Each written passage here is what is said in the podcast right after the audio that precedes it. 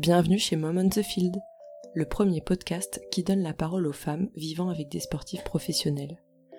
Alors ici on parlera de maternité, de déménagement, mais surtout d'histoires de vie peu communes, de ces femmes qui un jour ont croisé la route d'un sportif professionnel et qui se sont laissées embarquer dans une vie pas comme les autres. Une vie rythmée par de nombreuses incertitudes, des déménagements de dernière minute, des absences, des sacrifices, mais évidemment aussi par des moments inoubliables, des rencontres, des expériences de vie uniques. Je pense qu'il est temps de donner un peu de lumière à ces femmes, qui sont bien trop souvent dans l'ombre, qui gèrent sur tous les fronts, qui portent sur leurs épaules tout un équilibre familial, et qui font souvent face à de nombreuses critiques et clichés qui leur collent à la peau. C'est le moment de venir casser cette image de femme de.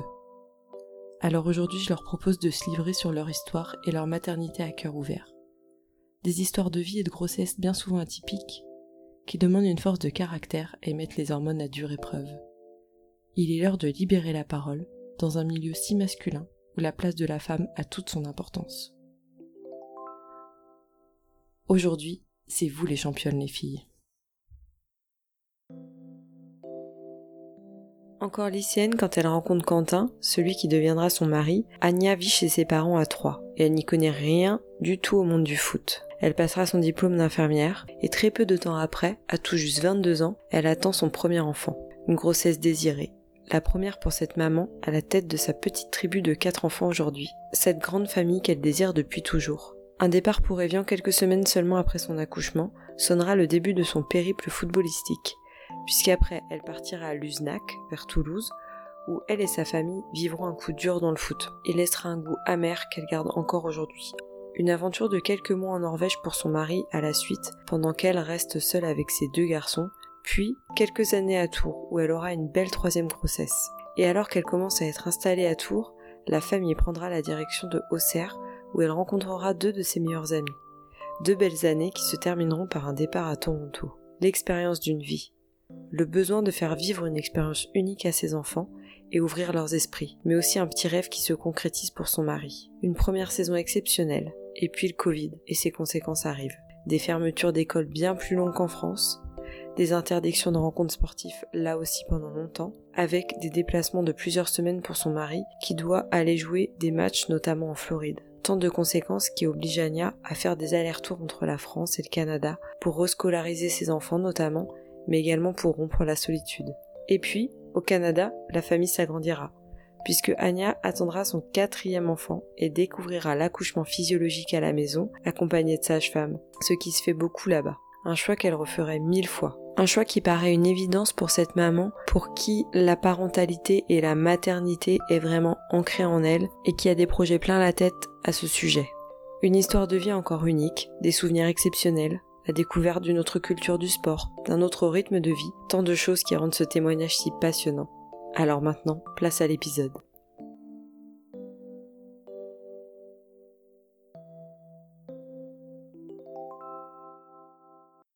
Bonjour Anya. Salut Angèle. Je suis contente de te retrouver. Alors, quelle heure il est chez toi? Nous, il est 21h. Alors là, il est 15h. Euh, bon, ben, on va commencer. Est-ce que tu peux te présenter un petit peu toi d'abord? Alors, ben moi, je m'appelle Anya Westberg. Je vais sur mes 35 ans. Mariée à Quentin Westberg, gardien de but qui joue à Toronto euh, depuis 2019. Et euh, nous avons quatre enfants. Donc, Oyamo qui a 11 ans, Isaac 9 ans, Livia 5 ans et Kali, la petite dernière, qui va avoir 2 ans. Et qu'est-ce que tu fais dans la vie?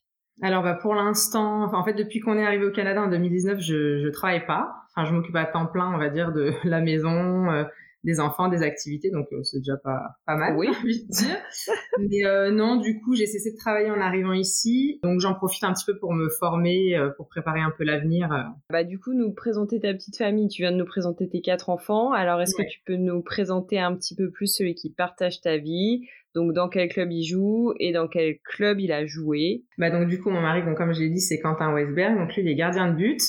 Il joue donc dans l'équipe de Toronto FC euh, au Canada depuis 2019, donc euh, février parce que la saison ici elle est un peu différente. La saison débute vraiment, enfin ils ont une pré-saison en février puis ça débute au mois de mars et ça va jusque octobre-novembre. Ça dépend s'ils jouent les playoffs ou pas. Là, par exemple, cette année, si je joue pas les playoffs, ça va jusqu'au 8 octobre. Euh, genre juillet, août, pleine saison, juin, pleine saison. Enfin voilà, ça nous a changé un petit peu d'ailleurs. Et euh, sinon, il a commencé euh, à 3. Il a signé son premier contrat élite euh, donc à l'Estac. De là, on est parti à Tonon-les-Bains, donc Évian-Tonon-Gaillard, où on a passé euh, deux ans. Et ensuite, euh, on est parti à Toulouse, alors où il est allé rejoindre le club de Luznac. On est resté trois ans. Après une petite parenthèse chômage, euh, on est parti à Tours, euh, où on est resté pareil trois ans de mémoire. Et de là, on est allé à Auxerre, deux ans, jusqu'à ce qu'on ait cette fameuse proposition de peut-être venir euh, à Toronto. Et euh, on s'est lancé dans l'aventure et voilà. Ok, depuis 2019 du coup. Ouais. Toi, si tu pouvais te présenter un petit peu plus, quel est ton parcours de vie à toi, ton enfance, où tu es né, tes études, Ouais. ton métier, tout ça? Alors moi, je suis née au Portugal, mais très très vite, euh, en fait, j'ai fait toute ma vie en France, puisque très très vite, je suis revenue en France avec mes parents. Euh, donc moi, j'ai toujours vécu à Troyes. Euh, j'ai d'ailleurs rencontré Quentin là-bas. Quand j'ai rencontré d'ailleurs Quentin, je passais mon bac. Enfin voilà, j'étais au lycée. Et puis de là, j'ai passé des concours, j'ai intégré l'école d'infirmière de Troyes. Donc j'ai fait mes trois années d'études. Euh, j'ai eu mon diplôme en novembre euh, 2009. Et puis ensuite, ben, on a déménagé pour la première fois. Du coup, euh, on a commencé l'aventure footballistique en 2010. Donc là, on avait déjà un- notre premier enfant avec nous. Euh, donc j'ai exercé comme ça. euh, J'étais infirmière de bloc opératoire à l'époque. Donc quand on déménageait, j'essayais tant bien que mal, euh, voilà, de continuer un petit peu mon activité. Et puis, euh, bah, ça a été un peu compliqué. euh, d'allier Mmh, ouais. euh, bah, les journées de travail, les gardes. C'était surtout ça qui était compliqué parce que du coup il y avait une garde semaine et les gardes de week-end. Donc au départ on était à Tonon-les-Bains, c'était 4 heures route de Troyes, donc je m'organisais avec mes parents, mes beaux-parents, Mmh. Enfin, c'était Mmh. compliqué quand même. Et puis petit à petit ouais on s'est rendu compte que pff, pour Quentin c'était compliqué parce qu'il avait pas les temps de repos qu'il avait besoin pour euh, être performant vraiment. Enfin ça demandait une organisation. C'était ouais voilà c'était chaud donc euh, j'ai quand même travaillé euh, donc en étant sur euh, Tonon-les-Bains toujours avec des petites coupures. Ensuite je suis retombée enceinte. On est parti à Toulouse. Donc pareil quand tu arrives dans une nouvelle ville, te demander voilà peut-être je pourrais postuler là ou là. Puis quand t'es infirmière de bloc, c'est compliqué parce que c'est cool quand tu peux t'intégrer vraiment dans une équipe, que tu peux être avec un chirurgien. Du coup, j'avais l'impression d'apprendre des choses et puis tu décrochais parce que après, euh, bah t'arrêtais, puis tu faisais six mois à droite, six mois à gauche. Ça me correspondait pas comme ça. Pourtant, j'aimais beaucoup mon métier et puis à un moment donné, ouais, on s'est dit, euh, enfin, ou moi je me suis dit, ça colle pas en fait avec avec notre vie de famille, avec le métier de Quentin et tout. Donc, euh, j'ai pris la décision de mettre entre parenthèses ma carrière j'avais la chance de pouvoir élever mes enfants, c'est quelque chose qui me tenait aussi beaucoup à cœur, donc finalement, euh, voilà, j'y ai trouvé aussi mon compte. Voilà, j'avais travaillé un an euh, en tant qu'infirmière dans une crèche, et le contact avec les enfants, c'est toujours quelque chose qui m'avait beaucoup plu. Et là, je me suis dit, tiens, je vais me former, je vais faire euh, ma formation d'assistante maternelle. Comme ça, je peux m'occuper de mon enfant, enfin de mes enfants, je travaille en même temps, je fais ce que j'aime, et puis je suis à la maison. Donc ça collait bien. J'ai fait ça pendant quelques années, trois, trois ans. Donc ça a été euh, ouais, une- très haché, on va dire, professionnellement. Oui, pas évident là quand même. Non. Donc tu nous as dit que tu avais rencontré Quentin quand tu étais en terminale. À quel moment tu as décidé de le suivre? Alors du coup, on s'est rencontrés en 2005, très exactement. On se coup de foudre dans le centre-ville de Troyes. Enfin voilà, pour la petite anecdote.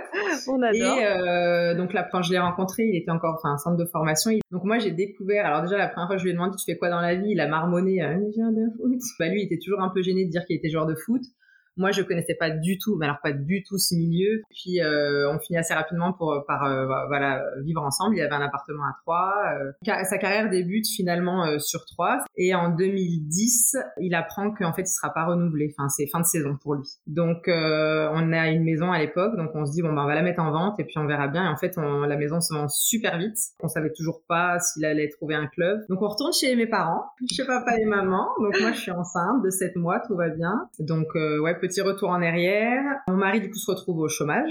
Donc là, on, est au mois d'août. Il part faire le stage du NFP et puis là, je sens que bah, je suis sur la fin de ma grossesse. Je suis à trois semaines du terme, mais je sens quand même que je suis pas terrible. Donc euh, je lui dis bah pars, mais à mon avis tu reviens. Ça a pas loupé. Euh, la nuit d'après, j'accouchais, donc il est rentré de son stage. Et une semaine après, il a Evian qui l'appelle avec une proposition de contrat. Donc en gros, euh, il part. Je viens d'accoucher, le petit a une semaine. Donc là, en fait, on réfléchit pas de je suis, je suis pas quoi. Enfin, je viens d'accoucher. Ah bah là oui. C'était une évidence. Bah à ce moment-là, on décide, décide décide qu'on part, quoi. Ça a dû être un petit peu rude quand même. Ouais, c'était rude déjà d'une parce qu'on était retourné chez mes parents. Moi, je viens d'accoucher. tu deviens parent pour la première fois. J'ai 22 ans, quand même assez ouais, particulier. jeune. Ouais, j'étais jeune et puis c'est ouais, c'est tout nouveau. Et puis là, du coup, mon mari part. J'ai un bébé d'une semaine. Je suis chez mes parents. Moi, j'avais de la colère, tu vois, finalement, qui était pas voulue, mais je me disais, bah, en fait, j'ai pas envie d'être dans cette situation, quoi. Et ouais. donc assez vite, en fait, au plus vite, j'essaye de le rejoindre. À ce moment-là, on n'a pas de maison sur euh, sur Tonon, donc on se retrouve dans un espèce d'appart hôtel à Evian. T'arrives avec tes bagages, euh, ton gamin qui a même pas un mois. Enfin ouais, c'était c'était particulier. Puis alors là, euh, la solitude, bim, tu passes de toute ta famille, tes amis, la ville que tu connais et tout, à là, t'es dans un espèce d'appart hôtel. En plus, c'était horrible, cet appart hôtel. Oh, et puis là, tu te retrouves solo avec ton bébé, tes bagages, tu connais pas la ville, ton mari, bah, il part à l'entraînement, il fait ses trucs. Mais en fait, sur le moment, pareil, tu, et réfléchis vous avez trouvé un, logement euh, rapidement quand même On a cherché, alors c'est surtout plutôt mon mari qui gère généralement ça parce qu'il est vachement plus euh, performant et plus rapide et efficace que moi pour tout ce qui est recherche de location et tout. Donc oui, on arrive, on réussit à trouver un petit appartement en location. Ça, c'est, tu vois, j'ai même pas trop de souvenirs de ce déménagement. Ça fait 11 ans, donc j'ai un peu, oui. oublié. Bien installé dans notre petit appartement. Vous êtes resté euh, combien de temps à, à Evian? on est resté deux ans. Donc t'es arrivé avec le petit euh, qui avait un mois. C'est ça. Et donc on a euh, vécu six mois à peu près dans le premier appartement. On s'est retrouvé dans un plus grand appartement. Et là donc je tombe enceinte. Et quand Quentin euh, a cette proposition de l'USNAC, alors c'est un petit pari sportif, donc ce petit challenge l'USNAC, ça le botte bien quand même. Du coup, on réfléchit, puis on dit non, faut, on y va. En fait, à l'époque, je crois que c'est euh, Barthez non, c'est Barthès qui l'appelle. Voilà, il sent quand même qu'il y a un projet, mais qu'il y a des personnes euh, importantes derrière et que ça peut être vraiment quelque chose, euh, un vrai challenge sportif. Donc, euh, on y va. On se dit, ok, donc là, il part, je suis enceinte de 7 mois, 7 mois et demi. Et donc là, je me retrouve avec mon petit qui a pas tout à fait 2 ans. Et ouais. Et puis, bah, je suis très enceinte. Je suis fatiguée. Et là, je me retrouve seule. Alors, heureusement, j'ai ma voisine du dessus qui devient ma meilleure amie, qui m'a beaucoup aidée ah. aussi bien physiquement parce que quand vraiment, parce qu'en fait, je faisais les cartons et mon petit, il les défaisait, enfin, c'était n'importe quoi. Donc, en fait, elle me, elle me prenait au Yamo pour faire un peu le relais et puis surtout psychologiquement quoi, elle m'a vachement soutenue et ça c'était, euh, ça c'était cool. Et puis du coup après, bah, préparer donc tout le déménagement toute seule et puis euh, prendre la voiture à 8 mois de grossesse et puis partir jusqu'à Toulouse donc c'était pas rien aussi. Et puis en plus mmh. on galère un peu à trouver une maison. Enfin mon mari finit par en fait il fait une visite une maison donc ça c'était cool. Il y a deux visites même pas, je crois qu'il en a qu'une en fait. On a qu'un espoir et donc euh, du coup on déménage tout fin juillet et mon terme c'est début septembre donc je me dis ça va j'ai le temps de sauf qu'en fait, à peine installée, j'accouche euh, deux, trois semaines après. Isaac, il arrive un mois avant terme. Ok.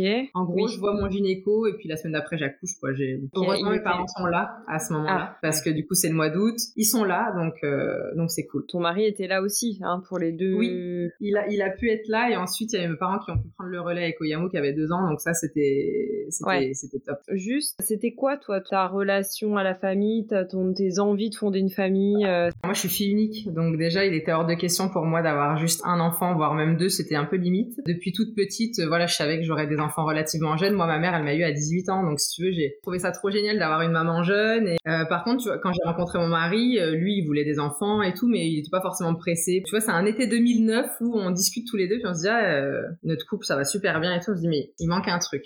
Et là, en fait, on a le déclic tous les deux. On se dit c'est le moment. Et euh, finalement, bon bah tu vois, il y en a eu quatre, comme quoi. Euh... Donc, vous êtes à l'USNAC.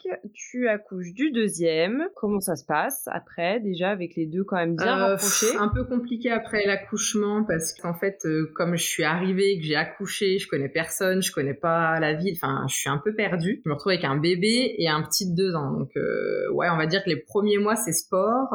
et puis ouais, j'ai pas pas vraiment de relais. Compliqué. Moi, je peux pas me déplacer non plus comme ça facilement, même si j'essaye d'y aller à chaque vacances je me retrouve avec les deux en bas âge, faire, euh, tu pars à 8 heures le matin, tu reviens à 16 heures, mais bon, t'as pas le choix si tu veux voir ta famille, quoi. Donc, à un moment donné, euh. mm. et puis ensuite, Oyamo euh, grandit, il rentre à l'école, et là, ça commence à être un peu plus simple. Tu vois des gens, des adultes, des gens en trois dimensions, donc ça, c'était cool.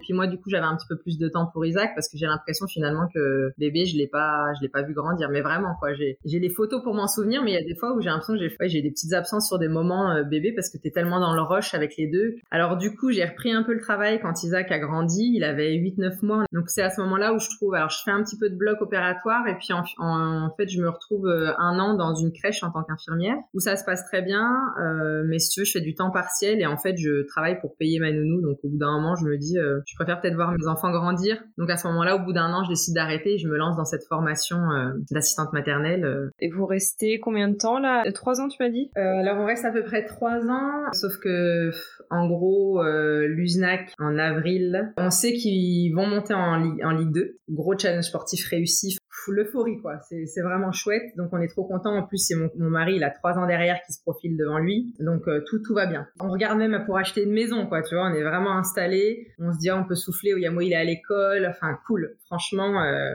et euh, donc on sait ça en avril. Et la veille de notre mariage, donc c'est en 2014. Voilà, je te resitue l'année. Marie le 7 juin 2014. Le 6 juin, mon mari reçoit un coup de téléphone d'un journaliste qui lui dit la DNCG va refuser la montée de l'USNAC en Ligue 2. Bon, on prend un peu avec des pincettes. C'est un journaliste on sait pas trop. On est dans l'euphorie du mariage, tu veux, on fait pas trop attention sur le moment. Mais la DNCG, alors je crois que c'est l'organisme en gros qui gère tout ce qui est euh, finance, des euh, comptes, euh, ouais. voilà, qui autorise ou pas des montées. Enfin bref. Bon, on se marie, on, laisse un peu ça de côté et en fait, ouais, en septembre, on apprend que l'USNAC ne pourra pas accéder euh, à la Ligue 2, donc les trois ans de contrat en de septembre. Mari, euh, alors on le sait avant, mais en septembre, on passe au tribunal parce que du coup, ça ne s'arrête pas là parce que clairement, euh, c'est pas normal. Enfin, à nos yeux, aux yeux du club, il y a quelque chose qui va pas. Donc on prend des avocats et on passe quatre fois au tribunal à partir de septembre. Et donc on a des avocats avec le, avec nous, pour le club, qui sont là pour essayer de défendre et d'essayer de comprendre, parce qu'en plus il y a d'autres clubs. Enfin c'est une situation très compliquée, mais euh, clairement nous on sent de l'injustice incroyablement à ce moment-là. Et là en plus on se retrouve face à des juges. J'ai souvenir d'une juge, je me souviendrai toujours de sa tête, où elle nous, elle regardait les avocats, elle rigolait, elle fermait les yeux. Enfin vraiment on s'est senti, moi je me suis senti humiliée. Vraiment, euh, je savais que le monde du foot c'était un milieu assez particulier, mais en même temps c'est un endroit, un milieu dans lequel aussi j'ai fait des belles rencontres, où j'ai vu, enfin j'ai vécu des choses assez assez chouettes, mais là je me suis dit oui, il y a aussi euh, un côté humain qui est un peu particulier et ça m'a, euh, ah je pense blessé plus que mon mari, tu vois, ça m'a vraiment euh, mon mari, si tu veux, il est toujours très positif et il arrive à se relever même quand il y a des difficultés. Et d'ailleurs, je l'admire vachement pour ça. Moi, j'avoue que ça m'a vraiment touchée. Et en fait, je me suis dit, mais ces gens-là qui ont pris ces décisions, ces gens haut placés quand même. Hein. En fait, le joueur reste un pion et on oublie bah, que bah il y a quand même des joueurs qui ont arrêté leur carrière. Il y a des joueurs qui se sont retrouvés dans des divisions très très inférieures. Et derrière, il y a des familles, il y a des enfants, il y a des femmes. Enfin, et ça, pour moi, ça a été hyper compliqué à gérer. Et encore aujourd'hui, on n'a pas le dernier mot de cette histoire. Tu vois, on est toujours dans l'attente, mais on sait qu'il va sûrement y avoir quelque chose à un moment donné, mais on attend toujours. Et l'USNAC se trouve relégué, ah oui, et l'USNAC se retrouve relégué non pas en national ou en, cinquième division, quelque chose comme ça, enfin quelque chose de vraiment aberrant, quoi. Donc là, mon mari se mmh. retrouve au chômage. Donc là, mmh. tous nos plans euh, s'écroulent un peu, quoi. Ah ouais, bah euh, ouais. bah, faut continuer à avancer, quoi. On a deux enfants, on est là. Euh, donc mon mari, tous les matins, il se lève, il va s'entraîner. Je me souviens même d'aller avec lui, de le filmer, parce que bah, il faut qu'il faut qu'il avance, quoi. Faut qu'il faut, il peut pas rester dans un moment blanc comme ça où il se fait très mauvais timing en termes par rapport à la saison. Donc il demande des clés, il arrive à aller dans, sur certains terrains pour s'entraîner et tout. Puis petit à petit, c'est pareil, les clés, les terrains leur sont refusés. Enfin, tu vois, c'est c'est trop bizarre. Vraiment une situation euh, improbable. Euh, et puis on arrive tranquillement quand même jusqu'au mois de février, mars. Et là, il y a la Norvège qui appelle mon mari, le club de Sarpsborg, qui lui propose de venir pour trois mois déjà, et ensuite on voit quoi. Bah, là, on n'hésite pas longtemps parce qu'en fait, euh, mon mari, il a pas envie de partir. Moi, j'ai pas envie de rester seule avec les enfants. Mais s'il part pas, euh, peut-être que c'est fini pour lui, quoi. Tu vois, il faut qu'il joue, il faut que donc il part. Et là-bas, ça se passe super bien pour lui, sauf qu'on n'est pas ensemble, quoi. Donc ça très dur à gérer. Ouais. On réussit euh, à aller le voir deux fois, mais euh, très compliqué, surtout pour mon petit dernier Isaac là qui en souffre pas mal, parce que du coup moi je me retrouve seule avec eux, j'ai mon travail à gérer en même temps. Ah parce que du coup toi t'es resté à, Toulouse. on a ah pris la décision que moi je reste parce que Yamo était scolarisé, et puis on se dit c'est trois mois, ça va quand même passer vite et tout, puis en fait c'était quand même très long, mais euh, ça lui permet de se relancer. Il a l'opportunité de continuer là-bas, mais entre temps il a Tours qui l'appelle. Et puis à l'époque, on n'est pas prêt pour l'étranger encore. Peut-être moins, un peu moins. Je pense que j'avais l'appréhension, tu vois, de donc allez, on se dit, on prend une décision sage et tout, on va à Tours, on n'est pas trop loin de nos familles, c'est quand même une chouette ville. On redéménage. Et à Tours, il n'y a pas de maison.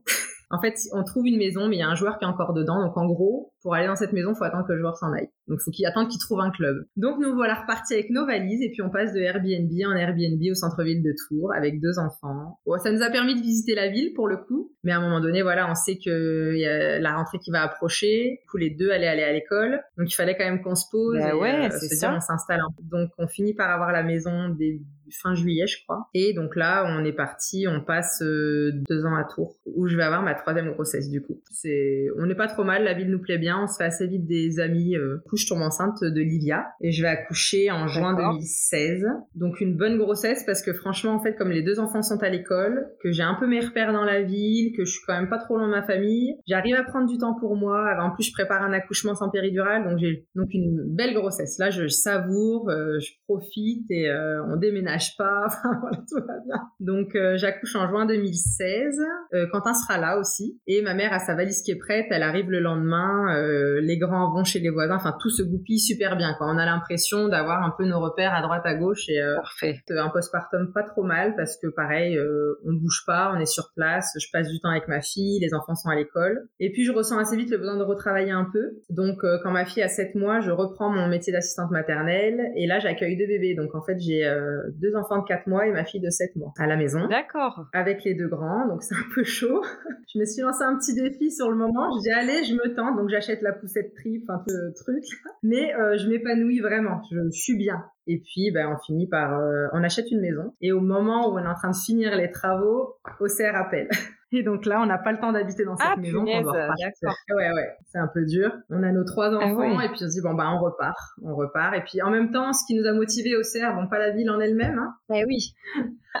mais on est à une heure de chez nous. Et donc, bah, ça, ça, euh, voilà, le, Ouais, ouais. le cœur l'a emporté aussi, je pense. Et puis, c'est un bon club, enfin, voilà. Donc, on se dit, bon, allez, on y va. Nos enfants et le les débuts à l'école sont un peu compliqués parce que ça, pour nous, c'est super dur de réadapter les enfants à chaque fois. Tu culpabilises déjà de te dire, je les bouge tout le temps. Mais alors, quand en plus, euh, ils sont tristes ou ils sont pas, tu sens qu'ils sont pas bien parce que ça se passe pas tout à fait ou que c'est différent de ce qu'ils ont quitté, que leurs copains les leur mentent. Ouais, c'est dur. C'était euh, à la rentrée de septembre ou au milieu d'année? Oui, ça s'est gou- non non ça s'est bien goupillé. C'était septembre. Ouais. ouais. C'était déjà bien parce que c'est vrai que quand tu arrives en cours d'année, je Oui. c'est encore plus dur. C'est ce qu'on a vécu pas mal ces dernières années là. Et, euh, Mais finalement, ils Ouais. finissent par super bien s'adapter. Et puis moi, je continue mon métier d'assistante maternelle avec une petite fille. Finalement, la ville est pas top et je fais des super rencontres. Alors dans le foot, euh, assez rare pour être souligné parce que je me suis toujours fait des amis en dehors du foot. J'ai toujours eu un peu de mal, je sais pas pourquoi. Et euh, bah, Oui. au CERF, j'ai fait mes deux meilleures rencontres. Elles se reconnaîtront, Chloé et Saïda. C'est surprise. Et finalement, euh, c'est ce qui m'a fait aimer cette ville. Et donc là, on passe deux ans à Auxerre. Deux ans au Ça CR. se passe pas trop mal. Sportivement, c'est un peu en dents de scie pour mon mari. Il y a des fois il Ouais. joue, des fois il joue pas. Et puis là, euh, il y a des échos que Toronto euh, est intéressé. Puis ça finit par se concrétiser, à devenir un peu plus euh, réel. Et donc là, on se pose tous les deux, on se met à table et qu'est-ce qu'on fait? Et à ce moment-là, je crois qu'on a tous les deux envie d'autre chose. On a envie d'ouvrir les, enfin d'ouvrir l'esprit de nos enfants. Le Canada, moi, ça me fait peur un peu au début parce que je suis une angoissée de l'avion, donc je me dis t'es une grande malade, tu vas traverser l'océan. Finalement, c'est ça qui me freine au départ. C'est pas d'aller au Canada parce que le Canada, j'en ai toujours entendu du bien.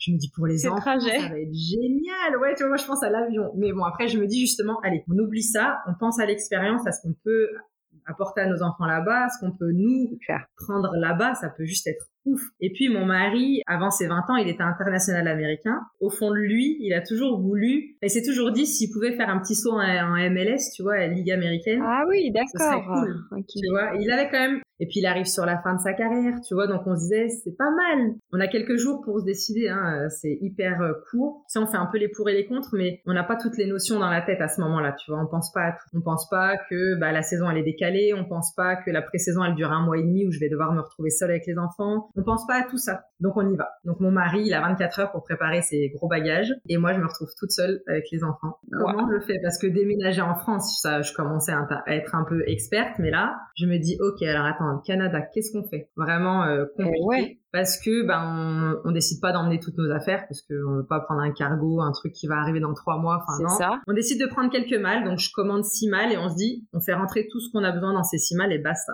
En fait, on fait deux déménagements. Un déménagement de nos affaires à trois et nos malles qui partent en avion euh, quelques semaines avant notre départ. Donc une grosse, grosse organisation avec les enfants. Euh, ça a été lourd, mais euh, pareil, t'avances, t'as la tête dans le guidon, quoi. Faut, faut faire. Quand t'es mal part à l'avion, déjà, tu te dis, c'est cool, quoi. Après, t'es libéré d'un poids. Tu dis, ok, c'est bon, c'est parti. Donc, mon mari part un mois avant nous, donc je reste un mois avec les enfants seuls sur Auxerre, préparer tout ça. Et on le rejoint en, mars 2019. Et donc là, gros choc thermique, gros choc. Gros choc qui va tout, là. Ah ouais, on arrive, il fait, il neige, il fait moins 15. Enfin, non, c'est assez hardcore, mais on kiffe. En fait. Donc là, on coupe l'année scolaire des enfants. Entre temps, mon mari trouve assez vite une école française parce qu'on fait le choix de les mettre en école française parce que le contraste est déjà suffisamment violent. Mais du coup, euh, les dix premiers jours, on habite en plein cœur de Toronto, donc on est des vrais touristes. Kiffe euh, le début d'expérience, quoi. On visite, on se balade. Et puis ensuite, on trouve une maison euh, un peu plus loin du centre-ville, du coup. Et puis on commence. Donc le bus, les bus jaunes qui viennent chercher tes enfants. Enfin, vraiment la vie nord-américaine. Ah et l'anglais. Et moi, je parle pas anglais. Enfin, je parle anglais, mais comme celui qu'on apprend à l'école en France, quoi. Tu vois un peu l'idée. Mm-hmm. Brian is in the kitchen, enfin tu vois bien. Donc euh, un peu Donc, là, je, je me rends compte que l'étranger c'est compliqué. Euh, déjà quand tu déménages et que tu arrives dans une nouvelle ville, c'est dur, mais là à l'étranger, c'est différent, euh, c'est dur. Mes enfants s'adaptent super bien. Ils parlent anglais au bout de six mois, easy, franchement. Ah trop bien. Donc grosse fierté quand même. Moi quand je les entends parler, je peux avoir les larmes aux yeux. Génial. ouais non, génial. Il y a des moments où c'est compliqué quand même. La famille elle manque. L'école ici c'est quand même différent de la France. Voilà, il y a des choses sur lesquelles c'est compliqué, mais ils sont quand même épanouis. On, a l'impression de leur avoir apporté quand même quelque chose. Mais moi, je me retrouve seule quand même. Et là, euh, c'est un peu compliqué. Mon mari vit la première, une première saison incroyable. Enfin, j'ai jamais été accueillie dans un club comme ça. C'était incroyable. Donc, t'es vraiment quand même dans l'euphorie, tu vois, la première année. Euh. Et puis après, il y a eu le Covid. Et là, c'était un peu plus compliqué. Ah ouais, du coup ça correspond. Ouais, c'est tombé en plein. En fait, je suis tombée enceinte et, je suis après on était dans le Covid. Ah donc, oui, euh, tu es retombée enceinte. Oui, je suis retombée enceinte. Bah, tu vois, dans l'euphorie du truc, on s'est dit, allez, allez, pourquoi pas faire une petite canadienne. Donc ça, c'est assez cool. La grossesse se passe pas trop mal et euh, je décide d'accoucher à la maison parce qu'au Canada, ça se fait beaucoup. Il y a énormément d'établissements de sages-femmes qui t'accompagnent pour ça. Et euh, moi, c'était un souhait. Je sais qu'en France, j'aurais peut-être pas pu le faire. Donc là, je me suis dit, franchement, t'es là, fais-le, quoi. Ouais, j'accouche début juin, à 7h30 du matin. Je crois qu'à 11h, je suis en train de faire un Monopoly avec ma fille. le lendemain, je fais l'école en ligne avec les enfants, donc un peu chaud. Mais on est tous là et il n'y a pas eu ce stress tu vois, de se dire qui va garder les enfants si je vais à la maternité. En fait, je crois que c'est ça qui m'a fait prendre cette décision. Si j'avais envie d'un accouchement naturel, mais de me dire que je vais accoucher et de pas me poser la question de mon mari est en déplacement parce qu'il doit être en déplacement à Los Angeles, tu vois bien. Je suis, je me sentais sereine comme ça, tu vois. et finalement. alors là, le foot avait avait repris quand il y a eu le Covid tout au début parce que le Canada très très fermé par rapport au Covid. Et en fait, ils ont interdiction de jouer sur le territoire canadien. Donc en fait, j'accouche le 8 euh, juin et mon mari trois semaines après il part, mais il part aux États-Unis pendant un mois pour faire les matchs. Oh, et à ce moment-là, j'ai ma belle-mère qui vient euh, un peu en renfort parce que euh, j'ai les quatre enfants à 24, pas d'école, c'est les vacances scolaires en plus, je viens d'accoucher. Donc j'ai ma belle-mère qui vient un peu nous relayer. Et après, je décide de rentrer en France en septembre, octobre, parce que toujours pas d'école. Et, et, pour ton accouchement, ça s'est passé comment du coup? Enfin, ça se passe comment euh... J'ai eu des consultations sage-femme de façon très classique chez elle. Et puis ensuite, en fait, le terme était prévu pour le 15 juin et en gros, alors, elles m'ont fait quand même un décollement des membranes parce que j'étais vraiment fatiguée à la fin et que ça venait pas. Et du coup, en gros, quand tu sens que le travail euh, commence, tu les appelles et elles viennent dans la demi-heure, voire l'heure qui arrive. Sauf qu'en fait, quand je les ai appelées, ah il était 5 heures du matin. J'ai attendu un peu le dernier moment. C'est-à-dire qu'elles m'ont juste dit, dépêchez-vous, c'est votre quatrième, vous attendez pas le dernier moment parce qu'on n'aura pas le temps d'arriver. Et c'est vrai que quand je les, quand je dis à mon mari, appelle les sages-femmes, je sens que ça arrive. En gros, la sage-femme me dit, OK, on est là dans l'heure. Sauf qu'à un moment donné, je regarde mon mari, je dis, non, mais je sais pas si je vais attendre une heure, en fait. Et là, les sages-femmes le rappellent et disent, si vous sentez vraiment que ça arrive, vous appelez le 911. Et là, je commence à paniquer parce que je me dis, non, non, non, je veux que ce soit oh, les sages-femmes. Mais finalement, elles ont le temps d'arriver, elles installent tout parce qu'en fait, euh, j'avais ce stress de me dire, s'il m'arrive un truc, si je fais une hémorragie, enfin, toi, même si j'avais très envie d'accoucher comme ça, t'avais quand même plein d'inquiétudes. Mais elles ont tout. Elles ont l'oxygène, elles ont les perfusions, s'il y a quoi que ce soit. En fait, en tout cas, le temps, j'avais l'hôpital à 5 minutes, donc ça, c'était déjà quelque chose d'assez rassurant pour moi. Elles sont arrivées, j'étais déjà à 7, donc c'est arrivé super vite. Et j'ai accouché à 7h15. Je me souviens, mes enfants se sont réveillés vers 7h. À 7h15, ils sont rentrés dans la chambre. Et là, mon mari leur a dit, c'est pas le moment, là. Maman, elle va accoucher, donc euh, vous allez en bas prendre votre petit déj et puis j'arrive. Et à 7h30, ils ont pu monter. On était tous ensemble. Enfin, c'était génial. C'était, euh, même mes enfants, ils ont pas oh eu cette inquiétude de voir leur mère partir. Et non, c'était, euh, c'était génial. J'aurais pas pu, j'aurais pas voulu faire autrement, quoi. C'était vraiment chouette. Trop bien. Donc, accouchement à la maison, génial. en juin, Et donc tu me disais, en septembre, tu prends la décision de rentrer en France. Ouais, je prends la décision de rentrer parce que les enfants n'ont toujours pas d'école, que mon mari, euh, il peut toujours pas jouer au Canada. Les absences deviennent compliquées.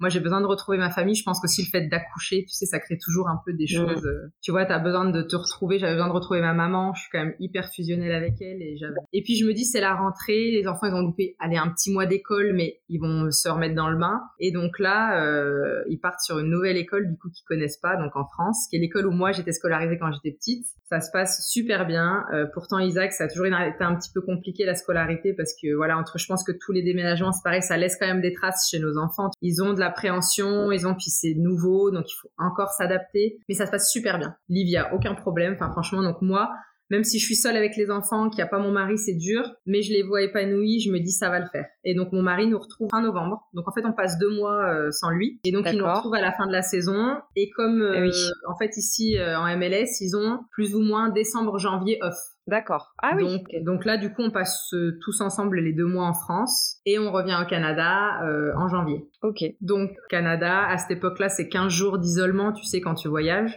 Ouais, donc janvier 2021, là. Pas l'école tout de suite parce qu'il y a 15 jours. Et puis, on attrape tous le Covid juste après. Donc, en gros, pendant un mois et demi, ah. quasiment.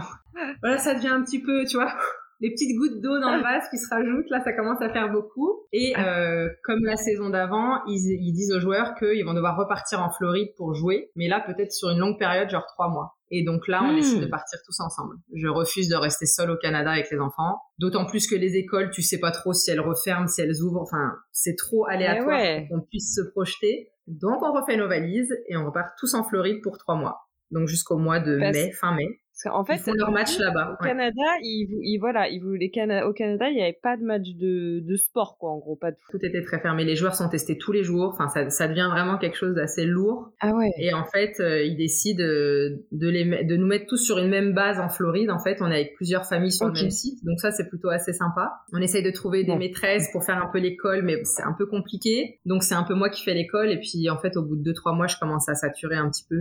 J'en peux plus, en fait. c'est beau. Il y avait les palmiers, la chaleur et tout. Hein. Euh, tout le monde, euh, tu sais, t'envoies une photo, tu me dis ah, c'est trop bien. Ouais, enfin, il y a aussi l'envers du décor, tu vois. C'est-à-dire que oui, c'était chouette. Euh, on était dans un pays où il fait chaud, mais c'était compliqué. Et puis faire l'école, en fait, tu vois, c'est un métier et c'était pas mon métier, donc j'ai décidé de retourner en France. Donc on repart en France. On rescolarise les enfants dans la même école, donc dans laquelle ils avaient été fin 2020. Pour finir, pour finir l'année, ça se passe super bien. Ils ont des bons bulletins parce que moi j'ai un peu cette appréhension, j'ai mon fils qui est en CM2, tu vois, il va rentrer au collège. Mon mari reste en Floride à ce moment-là, il sait pas encore pour combien de temps. Donc il fait les allers-retours euh, Canada-France, des fois il vient deux jours, trois jours. On fait comme on oh peut là là. pour euh, tu vois garder un peu le lien et puis plus les bah mois passent et plus ça devient compliqué surtout pour Isaac, c'est très dur à gérer pour lui. Donc euh, bah on fait comme on peut on, les, on décide de les réinscrire à l'école euh, française donc en septembre. Et là j'ai mon grand qui rentre au collège. Son père est pas là. Enfin voilà c'est j'ai l'impression du coup de passer plein d'étapes euh, un peu seule. J'ai quand même mes parents mais j'ai pas mon mari quoi. Donc ouais un peu compliqué. Et puis mon mari nous retrouve du coup en novembre donc, à la fin de la fin mai à novembre, euh, on se voit très très peu. Ouais, on se voit très très peu. On passe deux mois pareil en France et euh, là janvier on re rentre au, Canada. En fait, on est un peu partagé parce que moi je te cache pas, j'arrive à un moment où euh, j'ai envie de me consacrer aussi un peu à mon activité à moi. C'est assez culpabilisant parce que toi tu as cette envie en tant que femme d'épanouir aussi professionnellement parce que tu as été maman et tu as géré tout ça pendant tant d'années et en même temps euh, bah ton mari il est encore dans son métier et puis tu as envie de l'accompagner tu vois mais donc c'est assez dur. mais mon mari il a encore une année de contrat donc va quoi tu vois. Donc on refait les eh valises et, on rentre au Canada pour une nouvelle saison et là qui démarre un peu mal pour moi parce qu'en fait on pense qu'il part quelques temps mais il part six semaines. Et moi là je suis toute seule au Canada avec les enfants dans un Airbnb parce qu'on n'a plus de maison. Oh là là et il fait moins 20 dehors, tu vois bien, t'as quatre enfants. Alors la neige c'est cool, mais euh, voilà une fois par jour quoi. Donc là un peu compliqué à gérer pour euh, pour tout le monde. Et maintenant on est tous ensemble, donc c'est ça va mieux. Donc là on est euh, on est dans notre maison, on est au Canada, à Toronto, okay. jusqu'en octobre pour l'instant. Et ensuite on sait pas. Eh ben, ok. je m'attendais pas à mm. tout ça. Franchement, ça a pas dû être évident tous les jours, c'est certain. Du coup, toi là, t'es quand même un petit peu tu as créé ton compte Instagram, tu as, plus ou moins des projets quand même futurs. Là, tu commences à être un peu plus dedans, quoi. Tu commences à te projeter, tu commences à avoir des idées. Ouais, j'essaye. C'est pas facile parce que je suis à distance. En fait, moi, mes projets, c'est vrai que j'ai mes projets sur trois. Enfin, c'est là-bas que j'aimerais les amener. Euh, oui, comme tu dis, j'ai créé un compte Insta parce que en fait, en gros, ce compte, c'est un peu, ça me permet un peu de me libérer, tu vois, de, de me dire, voilà, je crée quelque chose. En fait, dans mes projets futurs, je veux vraiment accompagner des parents. Enfin, j'ai envie vraiment de faire quelque chose autour de la parentalité. En fait, ça m'a tellement euh, pris au trip des fois. Et puis, pour avoir échangé avec d'autres mamans, d'autres parents, je me suis dit, mais en fait, on est tous dans la même galère. Il faut en parler, tu vois, il faut que ça sorte. Il faut qu'on, faut qu'on fasse bouger les choses. Il y a dans des pays où il y a des choses qui fonctionnent tellement bien. En France, on peut y arriver. Et en fait, j'ai à cœur de me battre, de créer des choses pour faire avancer, tu vois, dans la parentalité pour qu'on soit vraiment, pour que les parents puissent être vraiment accompagnés, pour qu'ils puissent vraiment aider leurs enfants, tu vois, parce qu'en fait, c'est nos enfants qui grandissent et il faut qu'on soit là pour euh, leur apporter ce qu'il faut, tu vois. Donc c'est vrai que le fait de créer ce compte, là j'ai l'impression, tu vois, c'est un petit peu du virtuel, mais ça me permet quand même d'avoir déjà des premiers ressentis, tu vois, d'échanger sur des thèmes.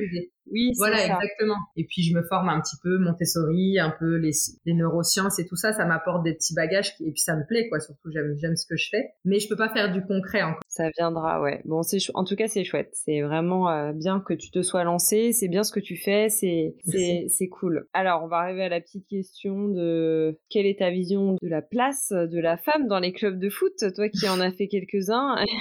ouais. Ben je trouve que on est euh, souvent quand même au second plan. Alors, ça paraît un petit peu logique parce qu'en soi, euh, c'est notre mari qui est, enfin, c'est son métier, donc forcément. Euh, Bien sûr. En fait, il y a des moments, des fois, dans sa carrière où je me disais, mais en gros, un joueur de haut niveau, il faudrait qu'il ait ni enfant, ni femme, ni famille, quoi. Ce serait plus simple. Et souvent, j'ai eu l'impression que les gens des clubs, c'était un peu ça, quoi, leur vision. Non, mais en fait, la femme, l'enfant et tout, c'est un peu une entrave à ton. Alors que moi, je vois par exemple par rapport à mon mari, il est beaucoup plus performant euh, sur le terrain si on est là avec lui et si c'est qu'on est bien bien installé, bien intégré. Et je trouve que les clubs ils prennent pas ça en compte et qu'en fait si tu mets dans de bonnes conditions la femme, ses enfants, la famille, mais le joueur il va il peut pas faire autre chose que d'être performant parce que dans sa tête il sera libéré de tout ça, tu vois. C'est vrai que les, les, périodes où mon mari il a été préoccupé par ce genre de choses parce qu'on était loin, parce que pas de maison, parce que il, le sait, il n'était pas aussi performant sur le terrain. Et donc c'est vrai que je trouve ça un petit peu dommage. Et ouais, on est toujours un petit peu en retrait. C'est vrai qu'on voit le joueur, on voit sa vie, c'est tout beau, tout rose, mais derrière il se passe des choses aussi, mais euh, pas tout à fait euh, l'image qu'on imagine quoi. Et t'as vu une différence avec la France et, euh, et, le Canada du coup? Ouais, clairement. Mais nous on est arrivés, c'est-à-dire qu'on venait nous chercher avec des voitures à l'aéroport, on avait des paquets de cadeaux qui nous attendaient pour les enfants, des écharpes, des maillots, des bonnets. C'était des petits, enfin pour moi c'était pas des petits détails, c'était des gros détails, mais déjà tu te sens attendu tu vois. Avant même que j'arrive, j'étais en contact par mail avec la personne qui s'occupait exclusivement des familles, donc elle me demandait si j'avais besoin de quoi que ce soit. C'était facile, bah, surtout que je parlais pas la langue. Donc euh, moi, il y avait que mon mari qui pouvait m'aider ou une personne comme ça. Et encore, c'est souvent mon mari qui rédigeait les mails, mais au moins on avait quelqu'un. Ensuite, il nous faisait les badges pour aller au foot, donc avec nos photos, on arrive. Euh... Moi, ça c'est une différence que j'ai trouvé que j'ai trouvé vraiment génial. Alors ici, c'est un club assez familial pour le coup mais on arrive au match avec notre mari, c'est-à-dire qu'on arrive dans la même voiture. nos maris sont attendus deux heures avant le match, on arrive ensemble. Notre mari y va euh, dans son vestiaire et nous on a une salle qui nous attend avec des babysitters, euh, de la nourriture, une télé, euh, tout ce qu'il faut. Et en fait, c'est la salle famille. Donc, et vraiment, tu rencontrais toutes les femmes, du coup. Du coup, le, le, jour du match de foot, c'était la sortie du mois ou de la, tu sais, toutes les deux semaines. Et c'était le moment presque que j'attendais parce que c'était vraiment l'endroit où j'allais rencontrer du monde, où on allait être accueillis, quoi. Ils donnaient des maillots aux enfants quand on arrivait avec le nom du joueur. Enfin, franchement, c'était juste chouette, quoi. Ouais, c'était un autre monde, là, quand même. non, c'est complètement autre chose. Du coup, j'ai envie de te dire, qu'est-ce qui devrait changer selon toi? Bah, là, je pense qu'au vu de tout ce que tu as dit, euh... bah, voilà. En fait, je pense que dans chaque club, il devrait y avoir une personne qui a un, un rôle pour accueillir les familles et gérer tout ce qui se passe autour, quoi. Bon, eh ben, euh, du coup, on va terminer. Alors, bah, j'ai une petite idée sur tes réponses. Hein. Du ton pire souvenir et, et ton plus beau souvenir euh, lié au foot?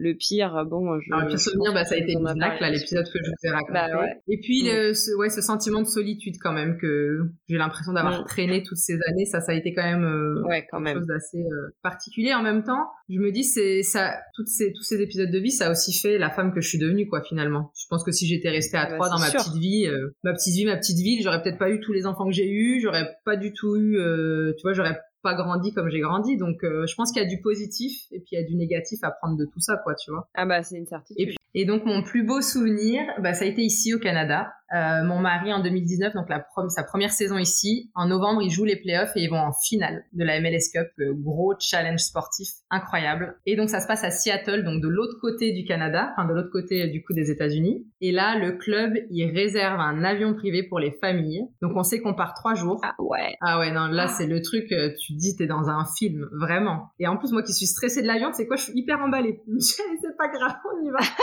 je prends mes enfants, on prend l'avion, donc on se fait 5 heures de vol. On rejoint les joueurs qui sont eux arrivés la veille et on assiste au match de finale. Il y a 70 000 personnes dans les tribunes. C'est hmm. un truc de folie. J'ai jamais vécu ça de ma vie. Alors déjà un match juste ici au Canada à Toronto, c'est c'est ouf. En fait, les gens, ils aiment tellement le sport ici. La vibe, elle est, c'est ça, les feux d'artifice, c'est du show vraiment. Et c'est, tu es chantes l'hymne national avant chaque début de match. Enfin, moi, ça me, juste de t'en parler, ça me donne. Comme dans les films, quoi. Exactement. Moi, c'est toujours le même hymne national. Je le filmais à chaque fois et j'avais les larmes aux ah chaque. C'est des moments euh, de fou. Mon mari, il a tellement galéré à des moments dans sa carrière que là, je me dis, bah tu sais quoi, si on devait venir ici, c'était peut-être juste pour ça, tu vois, mais au moins il l'a vécu. Ouais, et vivre ça. ouais. je juste de t'en parler, ça me, je suis hyper émue quoi, parce que pour moi, ça a été un peu la concrétisation de tout ça quoi. Il arrive sur sa fin de carrière et là il vit ça, c'est ouf. Et je suis avec mes enfants j'ai ma petite dernière dans mon ventre. Enfin, je, c'est une explosion de, de, folie. Et puis on est euh, une vingtaine de personnes du TFC, donc avec nos bonnets et tout, tout en rouge. Et autour, t'as que des gens en vert qui viennent supporter Seattle. Et puis là, tu passes super à l'aise, tu vois. Tu passes au milieu de tout le monde.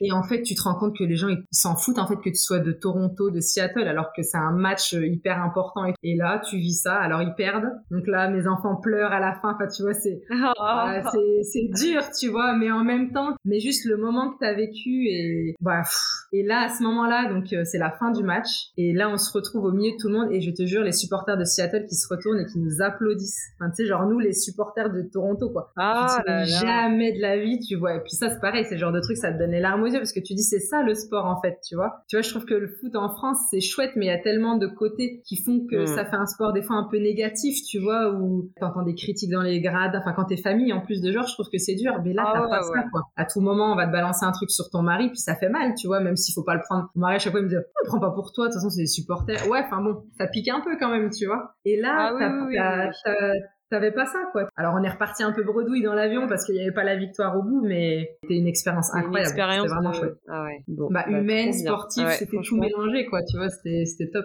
Ah ouais, génial. Bon, bah écoute, merci beaucoup, beaucoup pour ce bah, grand plaisir. Merci à toi. Sur ton témoignage, franchement, c'était vraiment top. Vraiment. Euh, Merci à toi parce que je trouve que c'est ouais, c'est chouette de pouvoir libérer un peu la parole des femmes finalement et puis ça fait une espèce de petite thérapie, tu vois, ça fait du bien de. Oui, c'est de... oui, il y en a plusieurs qui me disent ça. Non non, c'est vrai, c'est parce que finalement tu mets un peu en lumière celles qui sont un peu mises dans l'ombre pendant plusieurs années et c'est chouette. Merci beaucoup et puis je te dis à bientôt. Ouais, à bientôt, merci. Merci à Anya pour son témoignage, pour son histoire de vie. Encore une belle histoire de vie d'ailleurs. Encore un témoignage qui rappelle à quel point que la France a un véritable retard sur l'accompagnement des familles à l'arrivée d'un joueur dans un club et sur l'importance de la prise en charge, mais surtout de la prise en considération de la famille qui arrive avec le joueur. Merci aussi d'avoir témoigné sur ton histoire d'accouchement à la maison, qui est quelque chose de beaucoup plus répandu à l'étranger qu'en France. C'est important de le rappeler aussi. Je te souhaite de réaliser tes projets, Surtout n'hésitez pas à aller suivre sa page Instagram. Je vous mettrai le petit lien euh, sur mon compte. Et je te souhaite que de belles choses pour la suite. Merci de m'avoir écouté. Je m'appelle Angèle et je vous dis à bientôt.